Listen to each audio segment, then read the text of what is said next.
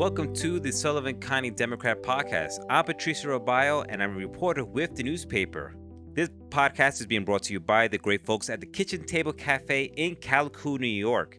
Make sure to check out their website and social media for the latest deals. There was a lot of news this week, so let's get straight to it. Legislatures launch redistricting. County legislatures recently approved a contract with Main Street Communications to review the 2020 census data and provide three options for redistricting redistricting or the process of redrawing legislature districts usually occurs after a census is completed at the start of each decade to reflect the changes in the populace. On Thursday, during a special meeting with the Main Street Communications, David Heller, legislatures made it clear that throughout the process, the county manager, Josh Potosek, will be Heller's point person. Nancy McGraw provides an encouraging COVID 19 update. As part of her report to legislature on Thursday's Health and Human Services Committee meeting, Public Health Director Nancy McGraw said that things aren't looking too bad on the COVID front. While they continue to communicate with school districts, a major change has been they are no longer looking at positivity rate. McGraw said that the data really doesn't make any sense anymore due to over-counted tests and underreporting. McGraw further stated that there are about 110 new cases over the last few months, and the death toll in Sullivan County since the start of the pandemic is 140. She said we are pretty low seventh day average positivity rate, said the number of cases per week or per week, where per 1,000 is what the state is really looking at in addition to hospitalizations. Sullivan West celebrates Trout Release Day.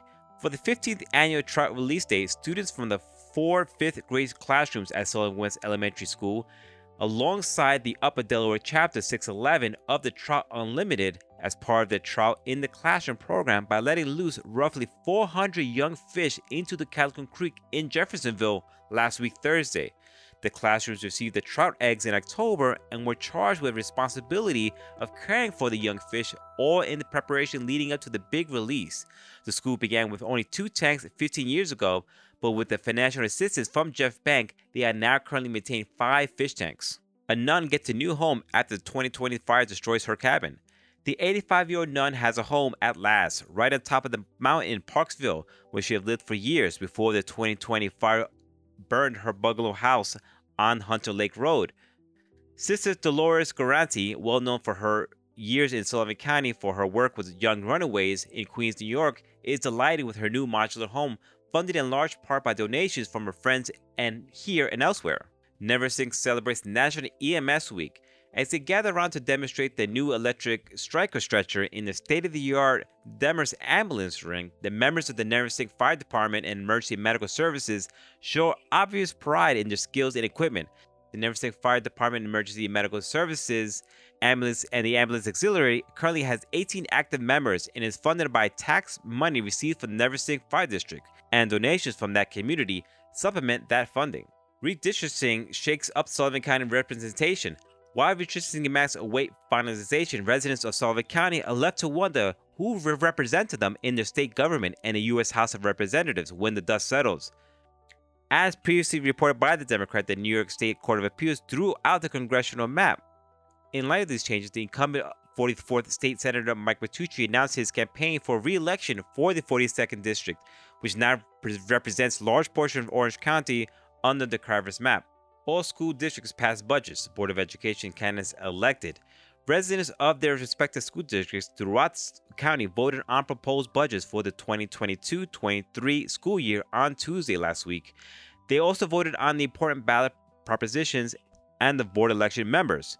Check out our newspaper for the latest results or check out online at scdemocratonline.com. Finding foster homes. In Sullivan County, children in the foster care are in the custody of the Division of Health and Human Services Commissioner John Liddle. Therefore, the division is tasked with making sure their needs are met.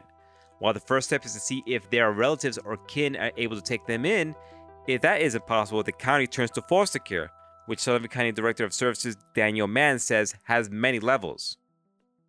SUNY Sullivan celebrates 211 graduates. For the first time since May of 2019, a SUNY Sullivan graduation was held inside the Paul Gerry Fieldhouse. Their 58th commencement ceremony, held last Saturday afternoon, celebrated 211 graduates. As in tradition, festivities began earlier that morning with a pinning ceremony recognizing graduates of the college's nursing programs. This year, a total of 52 nursings and respiratory care program graduates received their pins. Livingston Manor Volunteer Corps hosts annual dinner. Members of the Livingston Manor Volunteer Ambulance Corps had much to feel proud of on Tuesday night at the annual dinner held at the Elks Lodge on Debris Lane in Liberty. Founded in February 1962, this year marks 60 years of service to their community. We have all this and more in the latest edition of the Sullivan County Democrat on newsstands now, or you can find us online at scdemocratonline.com. Make sure to check us out on social media. We're on Facebook, Twitter, and on Instagram. Once again, this podcast was being brought to you by the Kitchen Table Cafe in Callicoon, New York. Make sure to check their website and social media for deals. I've been Patricia Robayo for the Sullivan County Democrat. Have a great and safe weekend and talk to you soon.